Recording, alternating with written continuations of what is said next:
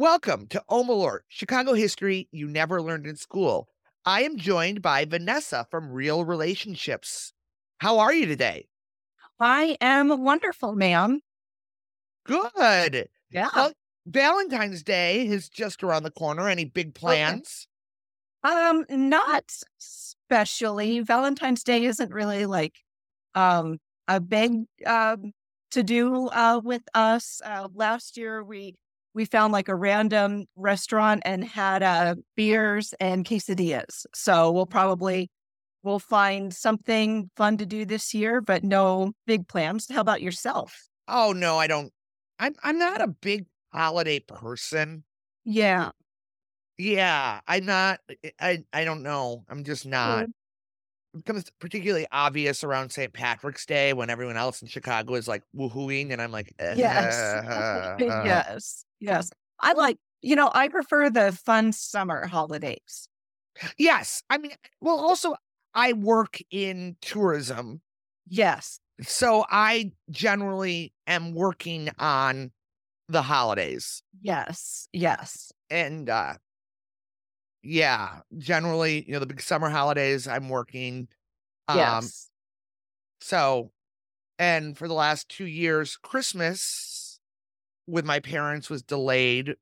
Uh, the Oh, first yeah. year because the trains weren't running, and then Oh, yeah, it was a snow. It was. It, wa- I hesitate to call it a snowstorm, but it was definitely very cold, and the trains weren't running. okay. And then this year, my sister had COVID. Oh, no. So I decided to wait till we could celebrate it as a as a family because I have a very small family. It's my sister Yes. and my parents and I and my nieces. So Yes. I'm not just I'm just not a big holiday person, but Okay. Yeah. Yeah. there was a pretty big massacre on St. Valentine's Day. Okay. Yes. Let's get into it. Yep, we're doing it. What do you know about it? Oh wow. Well, so um Al Capone um was a bootlegger because of prohibition, our nation's one of our nation's greatest uh failures or policy failures. Um he made his money throughout the Midwest. Did he run the Chicago mafia or was he just one of the most prominent well-known He- people? He, ran what's known as the Chicago outfit. I saw something on the uh, web that I didn't get too into in my research that it wasn't technically the mafia because he wasn't Sicilian. Okay. Okay. Again, that was a rabbit hole I was not going to go. There will Yeah. probably be an Al Capone. There will be an Al Capone episode where I will get into that rabbit hole. But for the sake of this one, I'm like, mm, we, we can't go there. No, no. But yeah, the St. Valentine's Day massacre, what was it? Seven people died? Yes. Okay. Yes. And uh, it was also the basis for one of my favorite movies, Some Like It Hot, with Marilyn Monroe, Tony Curtis, and Jack Lemmon. Yes. That is, that is also true, Yes. which I have not seen, but it came up on my radar. I'm like, oh, I need to watch that. It's it's fantastic. They of course they can't name the character Al Capone. He's like Spuds Spats Malone or something. Yeah. It's amazing to me, even in the year of 2024, how many Mhm. people still use uh, allegedly, Yes. which I understand from a journalism point of view. Some of the stuff hasn't been proven, but it just in the podcaster world, you're like, oh, you're Yeah. afraid of getting sued. That's what I hear when I hear allegedly. yes. Yes. Exactly. Which- but uh yeah, the uh is this the one no, it wouldn't oh no. Uh the St. Valentine's Day massacre. I was thinking it was 100 years ago. No, not quite. Okay. 90, Okay. 95, Okay. Okay. 95 years Got ago. Okay. Um, so full disclosure, my great grandfather was a bootlegger and bookmaker for the mob in Chicago. Wow, that is cool. Wow. Really, when you get into it, people say it's cool. Yeah. Like, I, I remember I have a recollection of asking my dad how my grandma made it up to Michigan. And I seem to recall the story was that they were hiding from the mob. Wow. Wow. But it's also not something that's talked about a lot because it's not like when when my mom, who was a nice Dutch Calvinist girl, met my dad, his mother's going to be like, "Oh yeah, my father." Yes. Yes. I do have two beer steins that are from Prohibition era. Wow. Wow. And I mean, I'm I'm sure we'll get into it, but I mean, the whole thing, you know, with prohibition, with speakeasies, was that I I thought that I heard like on the federal level, on the federal level, no one was ever really like prosecuted. It was just more, you know, speakeasy raids and more of kind of like a showy, you know, we're gonna bust up these beer barrels and things like that. Yeah. And there were so many loopholes with um during prohibition you know like catholics could get wine like prescribed to them by a doctor and Yeah, I mean, we don't get a lot into Prohibition in this particular episode, but we will get into the fact that not a lot of people were getting arrested for anything. yes That's just a general, like, we're also going to get into some conspiracy stuff. oh i can't Yeah. wait So I relied heavily on a book called Get Capone, The Secret Plot That Captured America's Most Wanted Gangster, which was written Wow. by Jonathan Eig in released in 2010. And it relies on the DOJ archive. So the the FOIA stuff, baby. yes that's Um, fantastic Which is an interesting thing I find when I'm doing research is that the farther you get out from the event, yeah the more information you have.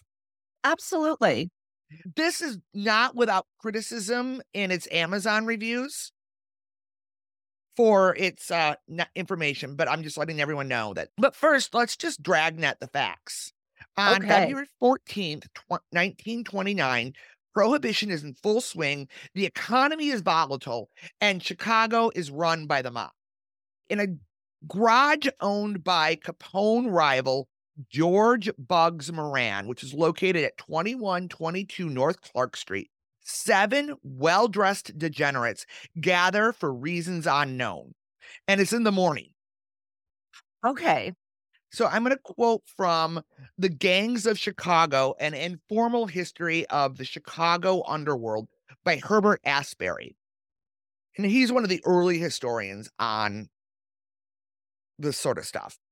okay Well, one of the victims was the young optometrist, Dr. Reinhard H. Schwimmer, who was an old time friend of Moran's and, like McSwiggin, enjoyed, quote, playing around, unquote, with gangsters. The others were members of Moran's gang Frank Gusenberg, his brother Pete, who served three years in federal prison for a mail truck robbery in 1921, James Clark, Moran's brother in law, whose real name was Kachellek, John Sure. May, safe blower and mechanic, Adam Heyer, ex convict and expert accountant, and Alfred Weinshank, an official of the Central Cleaners and Dryers Association, who only recently joined the gang. wow um i okay so what was what was the one guy he he did the safe cracking He was a safe cracker and expert accountant. wow Oh no, that was the, no. I'm sorry, that was the ex convict, the safe cracker. wow Uh, safe blower, John May, safe the, blower the, yeah the mechanic. wow okay Safe blowers come up a few times in this story. okay Uh, didn't know it was a, a profession, but you know, I mean, yeah, it would, you know, in in the underworld, of course. overall, none of these men are known for their nine to five lifestyle. No, there's no way they could be. Right. And Asbury says they were waiting for a whiskey delivery from Detroit's Purple Gang. So that was the mafia in, De- or the, I'm sorry, the mob in Detroit. The garage was not known for gang activity. okay. Even though it was owned by a Capone associate. Not a Capone associate, a Capone rival. Oh, oh, that's right. Okay.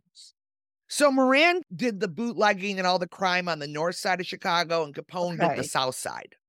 Got it. And what, I mean, what is the dividing line between North and South in Chicago? Is it the river? Is it, um, like a, str- is it a street boundary? Technically, there is a street. Okay. Technically, there is a street that divides north and south. I don't know Okay. that that was in play then. I Okay. I don't know. I mean, the river is techni- is commonly, but yeah, I don't know specifically in terms of mob coverage. Or Got it. Yeah. Outside in front of the garage, a Cadillac pulled up. It's the same kind used by the Chicago Police Department at the time. Ah, And a group of men, two dressed like cops, entered the building. Now, Moran's crew thinks this is just a regular bust and, quote, okay. gave up their weapons and lined up against the wall. But then the imposters pull out Tommy guns, Thompson submachine guns, and mowed down the Moran gang and one unlucky hanger on. Okay. Wow. And when the police arrive, they find Tommy Gusenberg barely alive, and he refused to talk. But he finally said prior to, to his death that it was the cops. Wow. Okay. And this was a turning point in history. This is brutal. It's in every newspaper across America. People are fed up with the the the violence. They're also fed up with prohibition. Yes. And the police have to solve this murder. So first, they thought it was, well, the police. Which- Okay. Speaks volumes. And I want you to keep that in mind going forward. Okay. I'm going to quote from Eig's book. The investigators quickly dispensed with that theory, though, claiming Gusenberg must have been mistaken and that the men in uniform must have been imposters. They never explained their reasoning. Hmm. Then they went on to think that it was Purple Gang retaliation for a hijacked whiskey truck. Okay. And after that, the cops thought the mass- massacre could be connected to a quote vicious aldermanic election in the 20th ward where Capone supported one candidate and Moran another end quote. It's Okay. quote normal to think a city council election resulted in seven dead bodies. Yes. yeah. then they consider Moran because he was seen in the vicinity but didn't enter the building. Uh, okay. I- I- The thought was that he might have gotten sick of the Gusenberg brothers Okay. and then just killed four other people. Mm, okay. I Yeah. mean, yeah. After five days, the police revert back to thinking it was their brothers in blue that did the killing. Okay. And So, I, I mean, okay. Yeah. Okay. we've got some theories. Yes. That they're Alex Jonesing it. Okay. yes. I'm just running with the narrative. Yes. According to a story in the Chicago Evening Post, Moran's crew stole a boo- truck of booze from a crooked cop and he retaliated. Okay. Okay. I'm going to go with again an Alex Jones level of theory, but you know, Yes. Yes. this is quoting from Eig. Eig. Eig. A Yeah. week after the crime, cops found a stripped down, burned out Cadillac that may have been the one used in the St. Valentine's Day attack. The, still, the investigation went nowhere. Well, Hmm. I can name 50 motives for this crime, complained David Stansbury, the lead investigator for the state's attorney's office. But no one stands out as being important enough to be called the probable cause of the murders. End quote. Hmm. The only thing Stansbury seemed fairly sure of was that Al Capone had not been involved.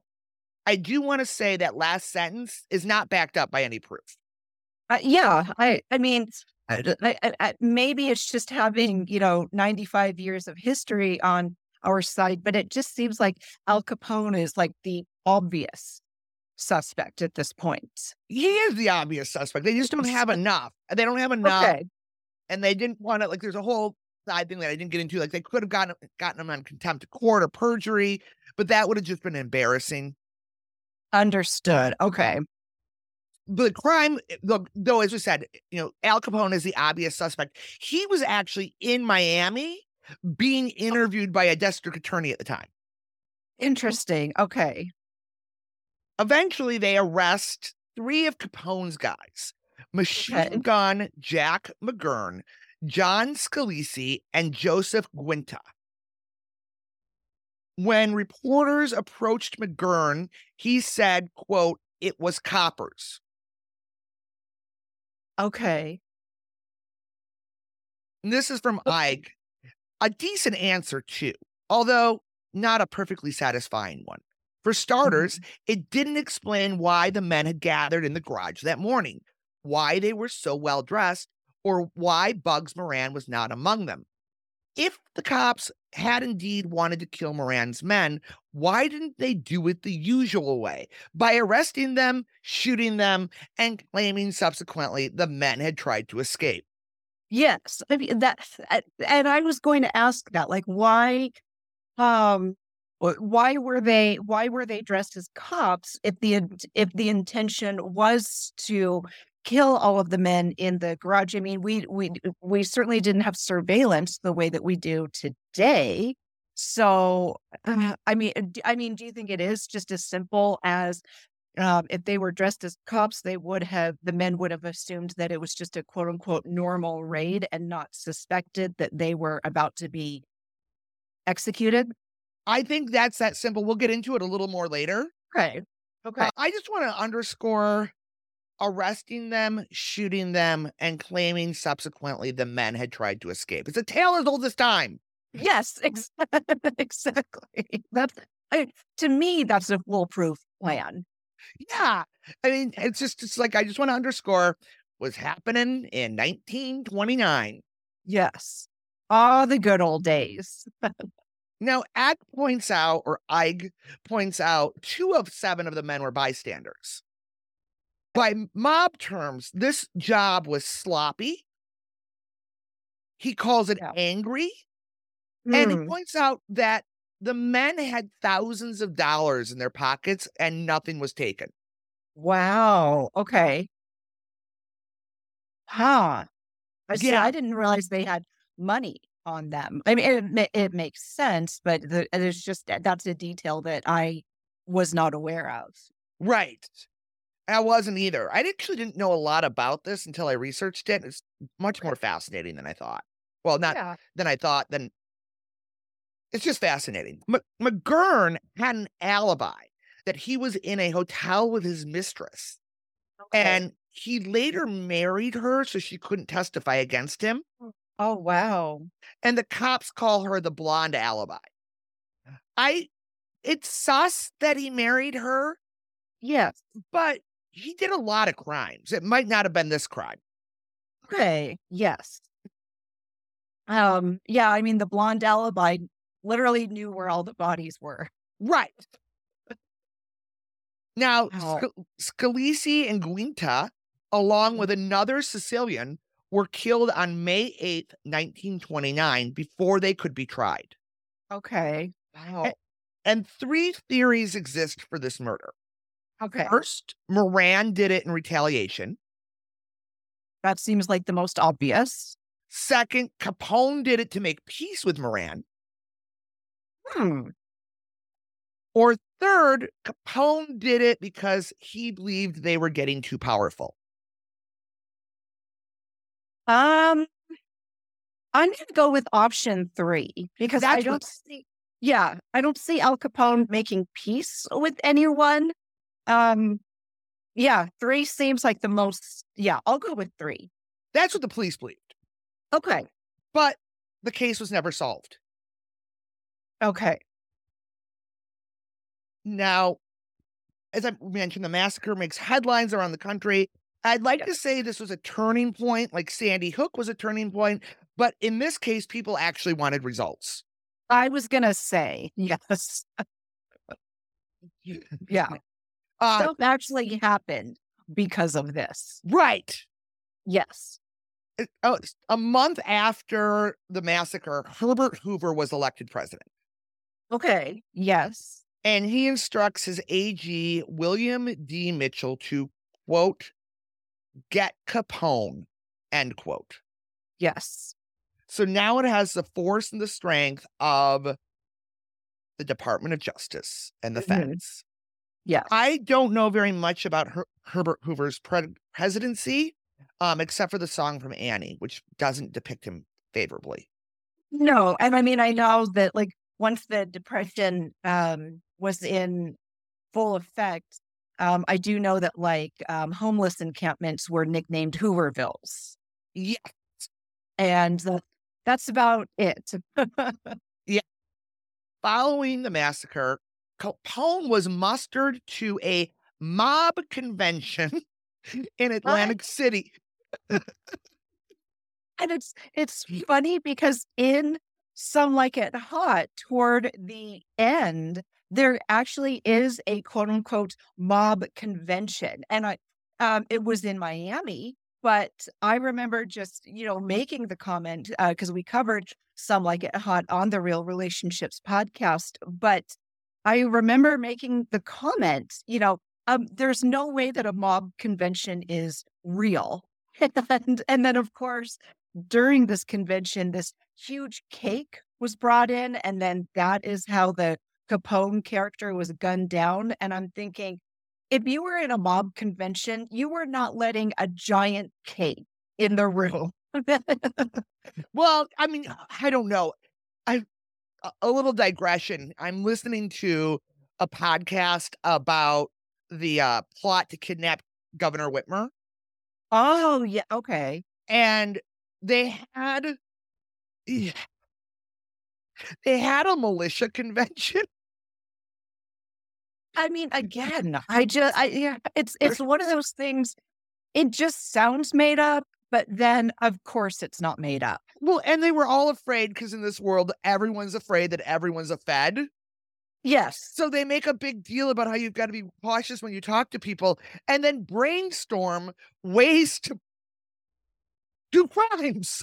Please tell me they have like a whiteboard where they're just, you know, jotting notes down and I, I don't know about that, but there was a there was in fact an undercover FBI agent there.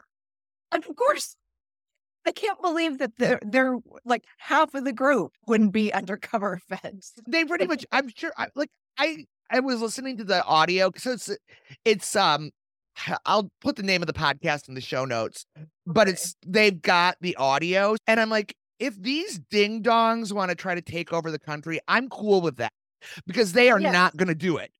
Exactly. Yes. And in fact, the narrators keep talking about like the actual people who were in the in the militias, and it's Okay. just like they smoked a lot of pot. Yeah. No. Uh, and we all know that pot is known to boost productivity. Yes. So they they have, and by the way, the mob convention that comes from the Mob Museum online. So I'm gonna go with Wow. yeah. So they. They have this convention in Atlantic City, and they tell him he needs to lie low. Okay. Shortly thereafter, in May 1929, he's arrested in Philadelphia on gun charges and spent 10 months in jail. Wow. Okay. Now, my whole thought on this is had police scanner Twitter existed back then, Oh, they would be beside themselves. yes. Yes. In December of 1929, Okay.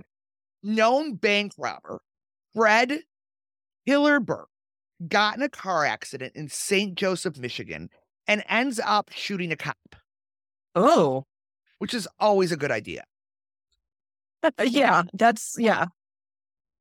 He flees. I think he steals the car and he gets out of town, but they do a search on his house where they Okay. find the following two machine guns, seven revolvers, 11 tear gas canisters, and more ammunition than the Oath Keepers had on J6. Oh God. Okay. It's it's it's good to know that like our gun laws in this country have, mm-hmm. have never had any reason to be reformed in any way, shape, or form. Right, right. Well, and this is one of the first cases that involves ballistics. Oh, okay. It proves that the machine guns, the Tommy guns, were used in the massacre. Oh, okay. Okay. And it's worth interest noticing that the research I found was wealthy Chicagoans brought in the pioneer in forensics. His name was Colonel Calvin Go- Goddard. Calvin Oh, Goddard. Wealthy Chicagoans. So not Yeah. the police. Okay. I mean, the police might have worked with them. And a side note about Tommy guns, like that's the typical gangster gun. And they were made to be used in World War One, but it Okay. ended before they could make it to market. Oh, So they just decided to sell it to the general population. sure. Why not? What? Yeah. Why not? Not perfect idea. And FDR made them illegal for private citizens with the National Firearms Act in 1934. No. leading me to wonder what exactly Hoover did well in office. Uh, I I don't know. I mean, he brought on the depression and then made it worse. I guess. Yeah, and I mean his whole thing was get Capone, and we're sick of this gangland, and we want to. Yeah. It's it's it's we got to take our cities back. Uh, yeah. Yeah. Uh, yeah. I, I mean, again, America is the the country that just never learns their lesson. Right. It's the same rhetoric. It is the same rhetoric and no action. At least it's very similar to we need a border bill. We need a oh no, not that border bill. Uh, yes. Yes. exactly. People are getting gunned down in Chicago. We need to do so. Oh, none of that. Yeah. So ba- exactly. yeah. back to Burke. He posed as a successful businessman, Richard F. Wright, and fled to Green City, Missouri, where he Mhm. married 20 year old Bonnie Potter. He was 36 and one of the most wanted men in America. Wow. I wonder what they talked about. About like over those conversations. The, the couple resided on her father's farm because nothing says booming businessmen like residing on your child bride's family's property. Uh, yeah. Okay. Yeah. So yeah. Uh, yeah. Okay. Now, if you're America's most wanted and you want to blend in. I don't want to give anybody any advice, but don't marry someone 16 years younger than you. no. Because a local by the name of Joe Hunsaker became convinced that he saw Burke's picture in True Detective magazine. Oh. And initially, the local police ignore him. But on the morning of March 27th, 1931, they raid Burke's home. Okay. And he's got weapons on him. Of course. I I would be more surprised if he didn't have weapons on him. Right. He's extradited to Berrien County, Michigan, where he was sentenced to life in prison. And he died of a heart attack in 1940. Wow. They never pressed him on the massacre. Huh. I want to point out, granted, he wasn't in possession of the weapons at the time because he had fled the state, Okay. but they found the guns on his Yeah. property. Maybe the thought was he was serving life in prison already for murder, uh-huh. but I feel like this is a loophole you would have wanted to close. Yes. Yes. Especially with all of that rhetoric of take back our cities and get Capone and you know. put- uh, y- y- Yeah. Yeah. This is what Eig says. On its face, it defies logic. How could a man in possession of weapons used in the massacre, a mm-hmm. notorious gangster with ties to Capone, not be deemed a serious suspect? How could the Chicago police or the Department of Justice possibly explain the failure to consider charging him? One answer makes sense. If the feds couldn't pin it on Capone, they preferred to at least permit the cloud of guilt to hang over him. Okay. So, so essentially, okay, if we can't do anything, I mean, a cloud of guilt. I, do, I don't, I don't think Capone was necessarily capable of caring about a quote unquote cloud of guilt.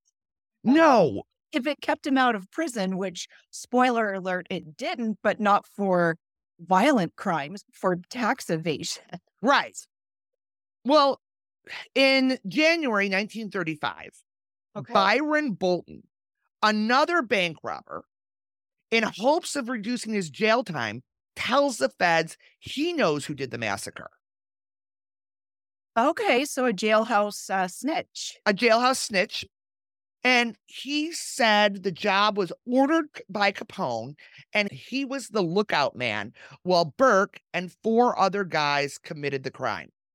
Okay. Well, I mean, yeah, because like Capone's alibi was that he was in Miami at the time, but that doesn't mean that he didn't order the hits. Right. But that this is the quote from Eig. Bolton's story makes huge headlines across the country, even though it doesn't entirely add up. At least one of the men he identified as a killer had an alibi.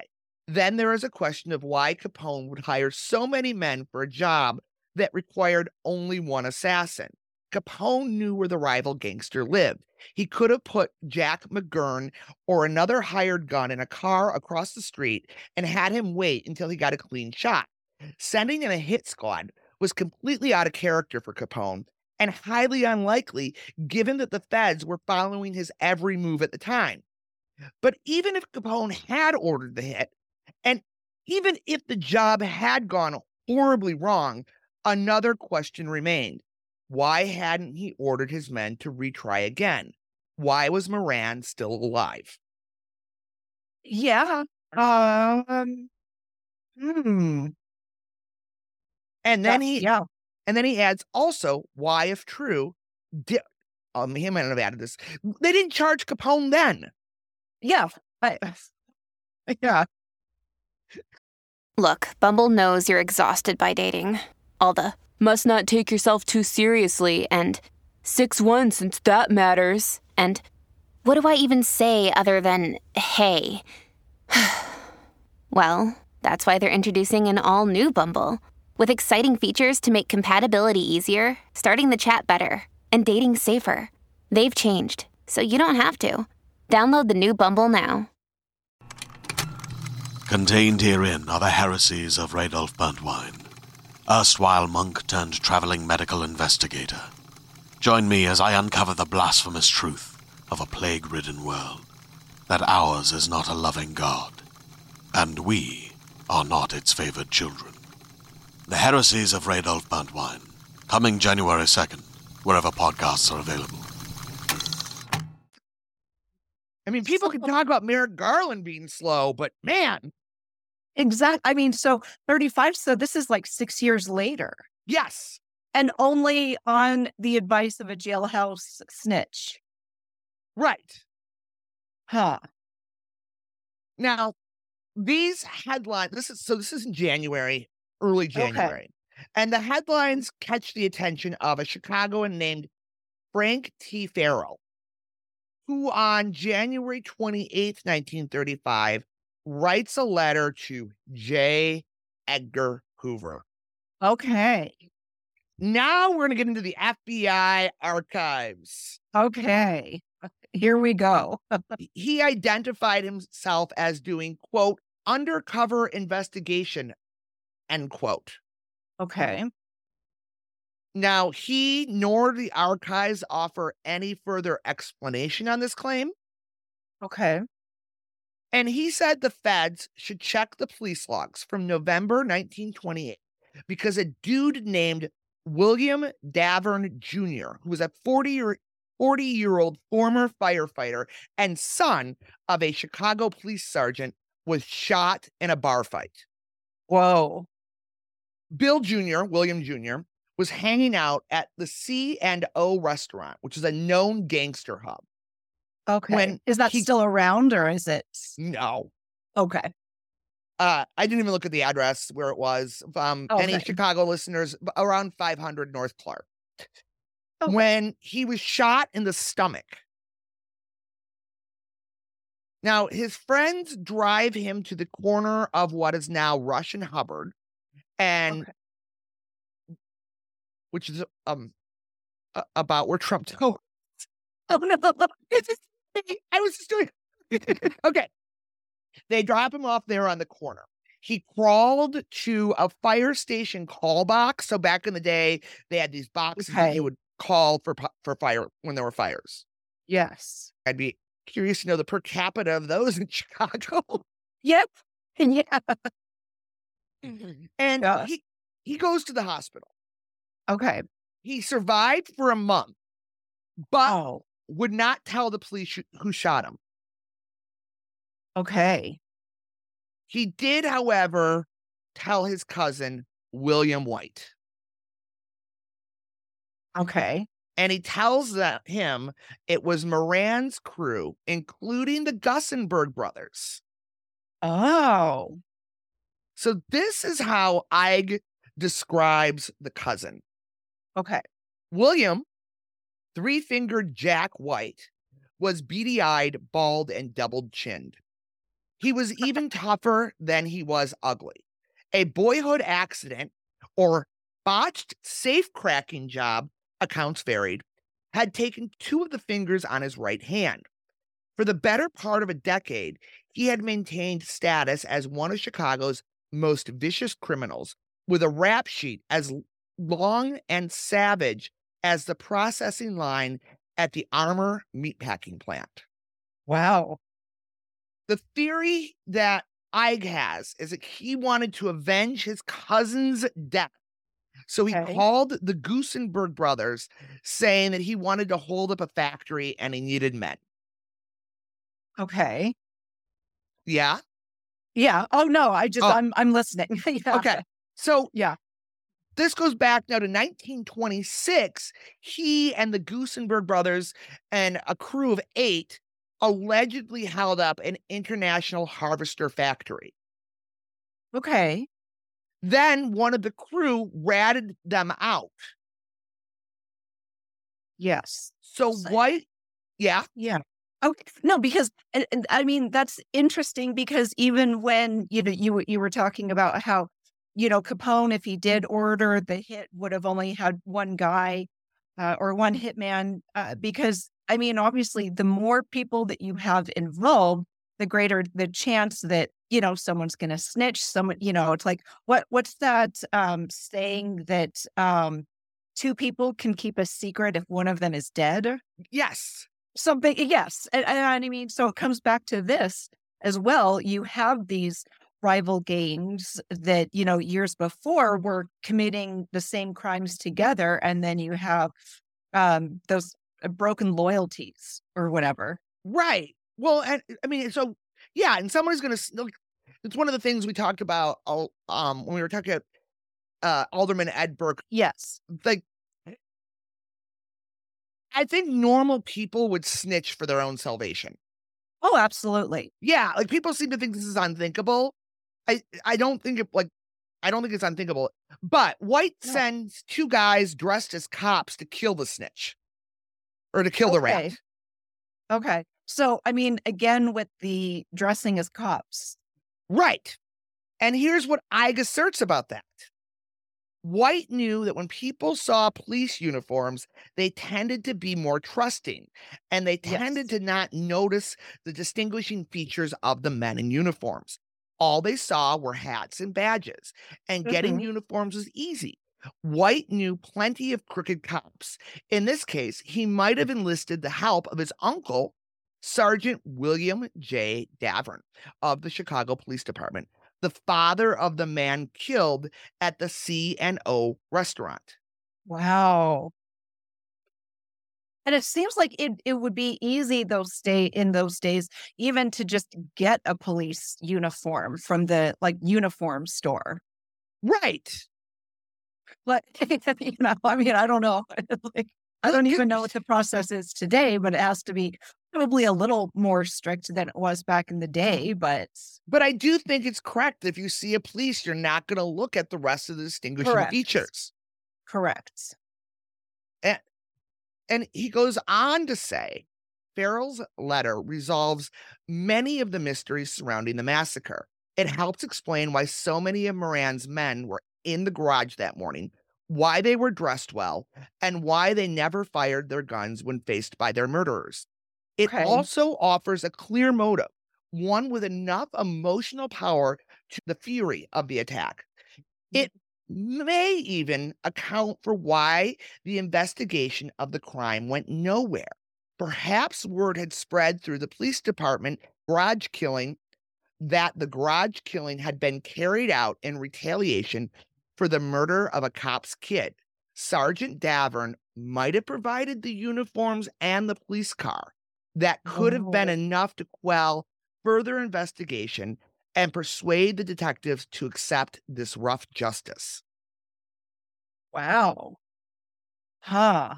So, I mean, yeah, it, I mean, it does seem obvious that there would be um, police corruption. And I mean, of course, they're not going to, you know, we see this even today, they're not going to turn on their own. So, if there's a way that we can cover it up, then yeah, let's do it.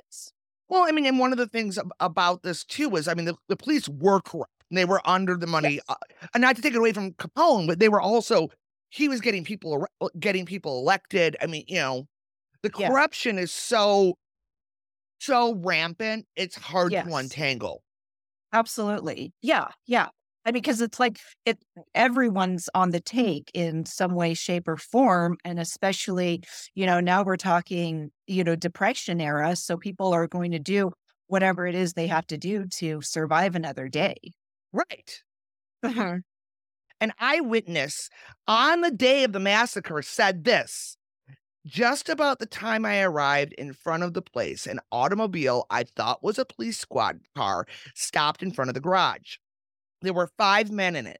The fellow who stayed at the wheel had a finger missing. His hand was spread out on the steering apparatus.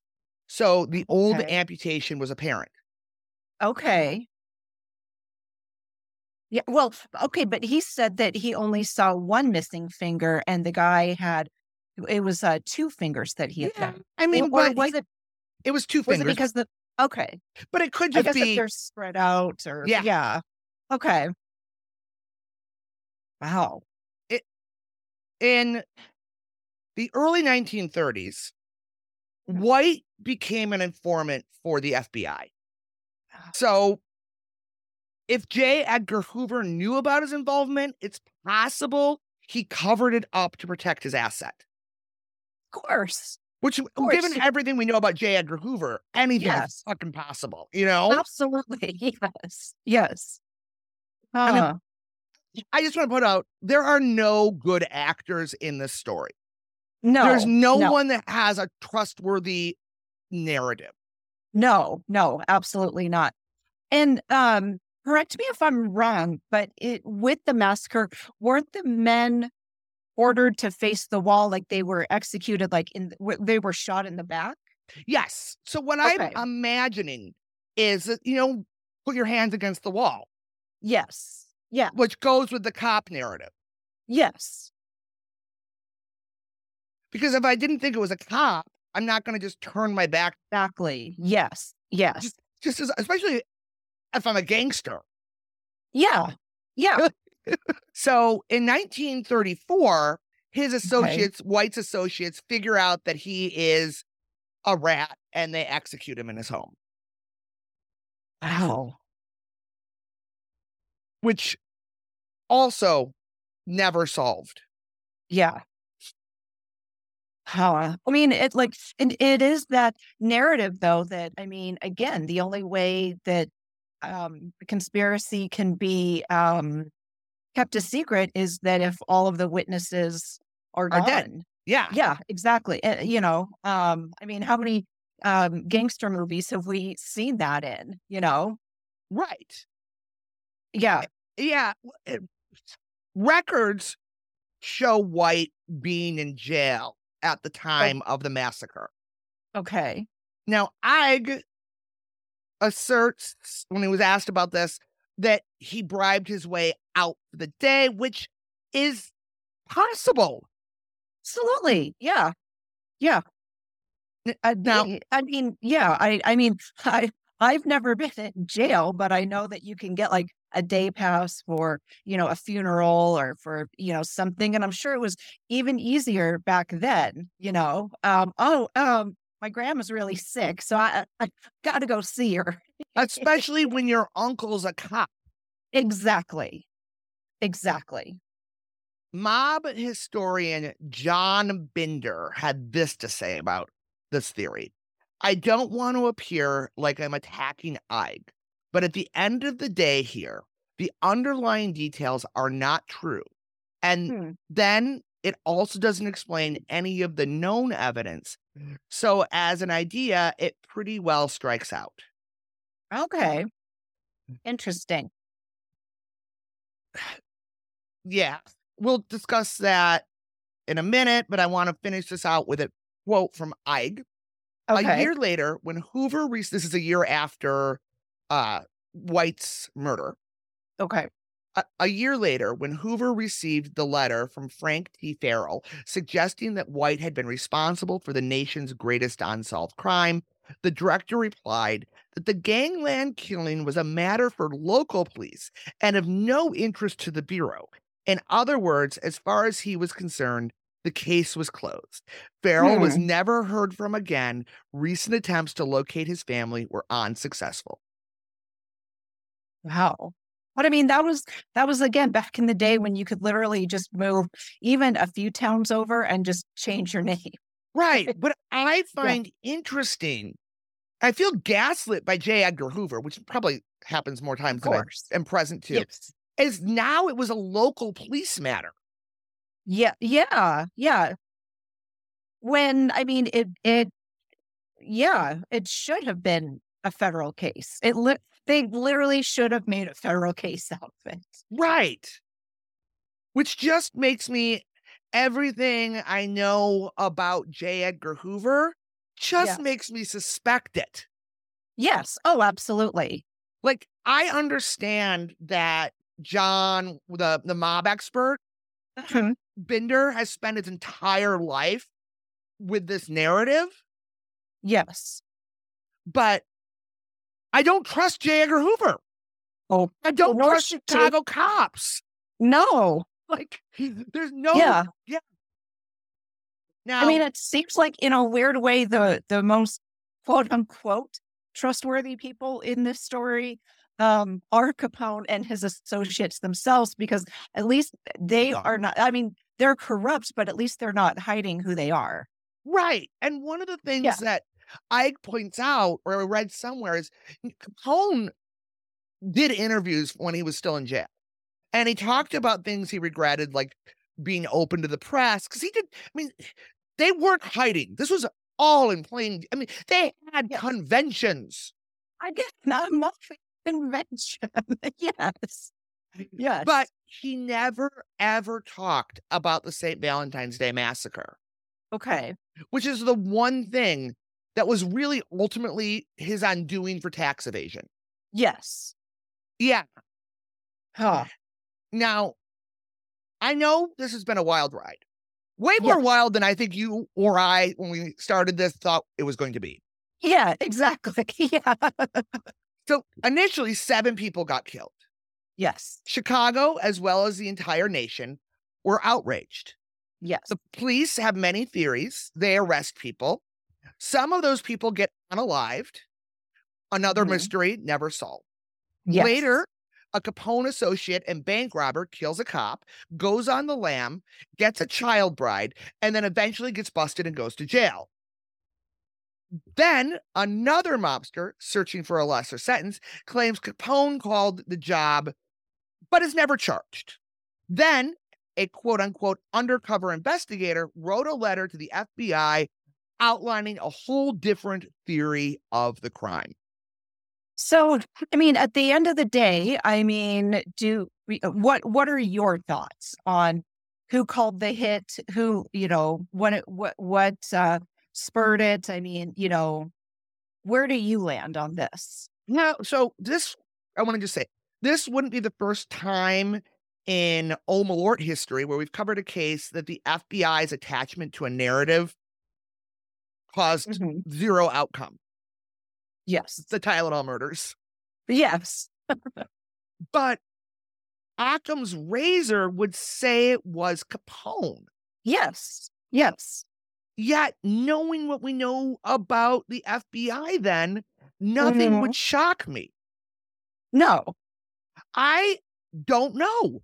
Yeah, I don't I mean, I uh, for the longest time I I thought it was like a pretty cut and dry case that Capone ordered this hit and of course, you know, like you said it it opened him up to further scrutiny. He was charged with tax evasion, but he was never charged with a violent crime. Um that's not what he went to Alcatraz for. Um but I can, I mean, yeah, I can definitely see that, um, you know, there were different cops in on the take, and uh, Capone is an easy scapegoat in that at that time. And oh, yeah, th- th- this was a much more wild ride than anticipated. Do you, do you listen to last podcast on the left? Yes. Did you listen to their uh, JFK series? No. Oh, it's a good one. And they Okay. explore all the angles. And one of the theories they have is that was actually an accidental bullet by the Secret Service. I have heard that theory. I have heard that. And th- yeah, because I'm not much of a conspiracy theorist, but I do and I will entertain a good JFK conspiracy. Well, you can't not. This is like sort Yeah. of this is, that's what this reminds me of. Yes. you can't not look at all the conspiracies and be like, hmm, Some- that yeah. that makes sense. Yes. Like, and one of the things they do in la- on the JFK is they look at all the different like all the different people who would have a reason for wanting him dead. Yes. And the secrets, like, I mean, I just had my own conspiracy in my own little brain was the FBI had the massacre happened so they could get Capone. Yes. Okay. Yeah. Yeah. I, I'm not saying I believe that, but they did.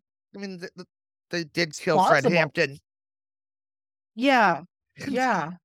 I mean, uh, you know, and I mean, yeah, I could definitely see how, you know, again, eh, maybe they didn't know how much outrage it would cause, but certainly it would draw attention. And then it's that excuse that, you know, oh, we need to um, uh, militarize the police force. We need to do this. We need to do that. And it's, you know, another um, argument for, uh, you know, fortifying Yeah. the our forces. So I, eh, or also, it could be a hybrid of the two that Yeah, Capone did it, and because none of these, I mean, none of these people are good players, and they Exa- no. overlapped with each other. Yes. So I don't know. I'm willing to not know. I just thought it was a wilder ride. But this brings us to our current day. Okay. In December of 2023, the former president of the United States of America had this to say. Do you know where we're going with this? No. Hey, I'm not going to do a, an, an an imitation because I I can't do it. Yeah. Okay. Did anybody ever hear of the great Alphonse Capone? Al Capone, great head of the mafia, right? Mean, Scarface. He had a scar that went from here to here, and he didn't mind it at all. But he was a rough guy. It gets worse. Oh, I would have to. If he had dinner with you and he didn't like the way you smiled at him at dinner, he would kill you. You'd be dead. By the time you walked out of the nice restaurant, you would be dead.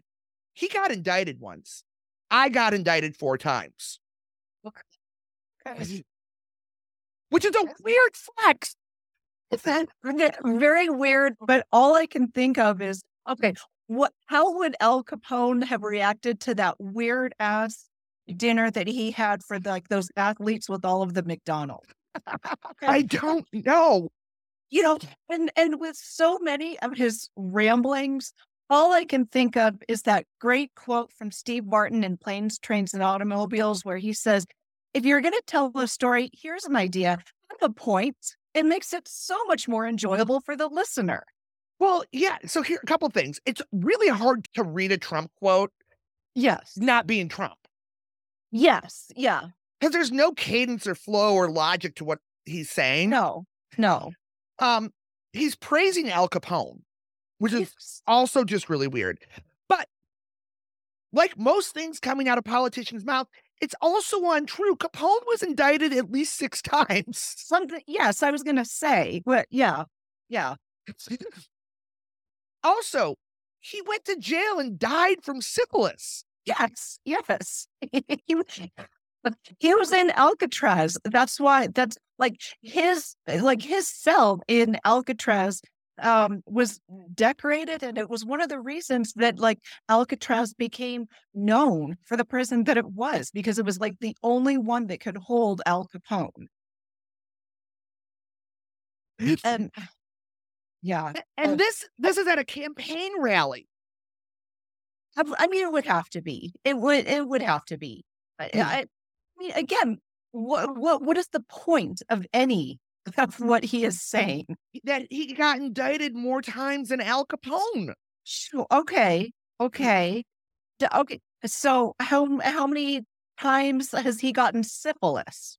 I know. More than Al Capone. I mean, there's there's a lot to work with there. If we're if we're gonna apples to oranges, come on.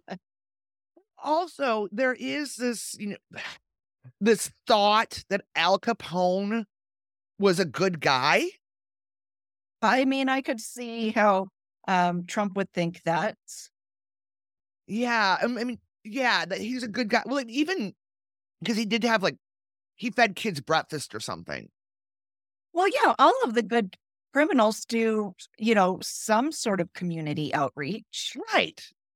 It's, uh, because that's, I mean, that's that's mafia like 101. You have to have your own people and community like you or have some sort of like debt to pay back to you. It's Um, why we all watched The Sopranos. Exactly. Yes. Yeah. Oh. So, any thoughts on this? It's been a wild ride. I mean, yeah, much more of a wild ride than I thought. Um, and I mean, yeah, so Al Capone um died in 1947 and he was only 48 years old. Oh. Yeah. I I know he started really young. Yes. Yes. And I mean, uh, you know, and I think one of the reasons that, you know, we're still talking about the St. Valentine's Day massacre all these years later is because, I mean, it, like you know, prohibition is basically responsible for why the US has, you know, a mafia. Um, I mean, I'm not saying that it wouldn't have happened anyway, but certainly prohibition paved the way for um, organized crime to really thrive. And Al Capone was kind of the face of that. And I think, you know, in our culture, in our in movies, I mean, we really like romanticize the mob. And it, you know, I mean, starting with, you know, The Godfather all the way up to The Sopranos and kind of all of um, Martin Scorsese's work. Um, as a country, we just have this fascination with organized crime. which I find, first of all, it gives me an ick when I Okay, think about it. And 2nd Mhm. of all, how are we romantic? Like, look, if you look at the conversations that you have around San Francisco, Chicago, New York, Yeah. any of Yeah. the blue states or blue cities, Yes. how can you be outraged? I mean, the, the, the, the- the defense commonly used is that the mob only took care, only hit each other. Yes. But yeah, Yeah. Oh no. I mean that that's a common defense, but it, it's not true. I think the th I mean, a lot of innocent bystanders have died as a result of mob violence. that and uh, we did an I did an episode that predates Capone, but did have mob invol- uh, mob involvement with the brothels. Yes. Yes. And where do you think Capone got the syphilis? I mean, yeah, you don't. yeah, exactly. I mean, and you know, and the the mob had their hands in um, pretty much any sort of like vice, prostitution, gambling, alcohol, narcotics. N- not even that. I didn't get into a whole subplot about Mhm. wanting to corrupt the dry cleaning industry. Well, That was one of the theories was that it was a a dry Oh. cleaning industry thing because we had that guy who was the council of the cleaners and dryers. oh, that's yes. Okay, I forgot about him. Yes. Is that okay? So it was dry cleaning involved because that's a fairly easy way to launder money. I'm assuming so, and other things. Okay. Yeah. And I know that there Um, was corruption in the dry cleaning industry, but Okay. I just didn't get into that side plot because Yeah. I try to tell the It's- it- story with a brevi- brevity. Yes. It's it's kind of like whenever I see a lot of um, mattress stores, I feel like a, a given like 25% of all mattress stores are money laundering funds. Okay, I have two stories about that. Okay. Yes. With with the proliferation of mattress stores, I made a joke on social media, Okay. and somebody answered that they're just a really low overhead business Okay. because you pay for one very lonely person who works there Yes. and your samples on the floor. Okay. I don't know if that's true. Yeah. I do remember at one point in time, my dad, my dad was a risk management consultant and he would do spot checks for businesses. Oh, okay. And he had to go to a mattress store. I'm the details are fuzzy. I went along with him. It was um that got money from Medicare. Okay. Right there. And you had to do a spot check. Like you don't let them know you're coming in. Yes. And they weren't open, but they were only open on like Thursday and Tuesday night. I'm making up, but like the most absurd times. And yeah. Yeah. And my dad's like, why wouldn't they be open more? And I'm like, because they're a front. Exactly. Yes. Yes. yes. Yeah. I'll never forget that though, like going to this mattress store in northern Michigan that just wasn't open. Now, but back to, you know, even when you complain about, so the people who because I want to say that there's a Venn diagram of where the people who romanticize Capone and the mob mm-hmm. also complain about blue cities. Yes. You know who's basically taken over, I mean, for the mob? Who? The politicians. And of course. Of course. I mean, they weren't. It wasn't even taken over. It's like how uh, Capone was in the pocket of Hinky Dink and Bathhouse John, who were two of the most corrupt politicians in the history of Illinois. He got Yeah. Big Bill Thompson, who's considered to be the, the most corrupt politician in the history of Illinois, and one of the Mhm. worst mayors of all time in the United States of America. He got him elected. So wow. and he was a Republican, by the way, the last Republican Uh-huh. mayor we had. So you can't romanticize one and complain about the other. No. And I'm not romanticizing either of them. No. But yeah, it kind of really gives me an ick when people talk about the mob in a, a glorifying way. Yeah. And I say that as, you know, my great grandfather. Uh, Yeah. Again. Yeah. Yeah. Well, and you know, and I always joke, you know, c- um, uh, because every year around um the holidays, that joke is always brought up. Like, what did uh Mr. McCallister do to afford that house in Home Alone and a vacation to Paris and all of this stuff? And you know, my joke is, well, he's an accountant for the mob. That's how you afford a house like that. that joke cracks me up because somebody actually does afford that house. Exactly. Yes. Yes, that house does exist. yes. And that and it's not at all shocking to me that the person that can afford that house can also afford a vacation to Paris. Exactly. Yes. Yes. I don't live in that house, nor can I afford a vacation to Paris. No. uh, but yeah, that was kind of my thought. And, you know, and I think it's why I brought it full circle is then you have the Republican Party. I'm just going to call him the nominee. Okay, sure. It's going to go that way. Praising the guy. Capone. I mean, and it's unusual for people to praise Capone. Like those, I've heard people clap for Capone. You realize that he killed a lot of people. Yes. Yes. And yeah. Yeah. I mean, but this is it's it's the same guy who praised um Kim Jong Un. Or and Putin. And Putin. You know, I and so, Xi yeah, Jinping. I mean, yes. So I mean it really I mean, I don't know, like the the fact so I didn't know about that quote at one of his rallies or whatever, but it doesn't surprise me in the least. No, it didn't surprise me at all. I was just like, yeah. oh, going there. Okay. Okay. Yeah. And I mean, yeah, like you said, weird flex to brag that you've been indicted more than more times than Al Capone, but really you haven't. I don't, I just, I don't know. I, I yeah. Yeah. All right. Where can people find you? Well, um, so the Reel Relationships podcast is on Apple and Spotify.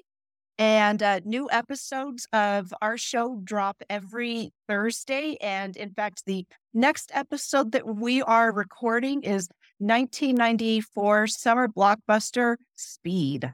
Ooh. Yeah. All right. Saw that one in the theater. Oh yeah. It's, you know, it's it's it's a bonkers movie, but it's it's a fun movie. I'm looking forward to that one. Now, hey, well, good. Thank you for joining me. And listeners, thank you for having me. You're welcome. Listeners, I appreciate you. So please hit the subscribe button quicker than a Tommy gun fires bullets. Leave a five star review like you're an alderman benefiting from Capone. And tell your friends about Omalort with the fervor of a rat looking for a lesser sentence. That's fantastic. Thank you. Hit Hey there, this is Justin Bartha. I made a funny new podcast, King of the Egg Cream. It has the greatest cast in the history of podcasts with actors like Lewis Black. I'm torn by my feelings for two women. Bobby Cannavale. You can eat it or if someone hits you, you can put it on your cut. Melanie Lynskey. I wonder what these marvelous things are that look just like boiled chicken feet. Jason Ritter. I can break things and pick locks and kill people. Michael Stuhlbarg. The whole point is to inspire people that they should make themselves better. Ari Graynor. No, don't whet its appetite. What are you, an idiot? Me, Justin Bartha. That's not just any egg cream, that's a Lemke's special. And all narrated by the hilarious Richard Kind. This is the story of Harry Dalowitz and how he rose from nothing to become New York's King of the Egg Cream. So if you like funny true stories, come listen to King of the Egg Cream, available wherever you get your podcasts.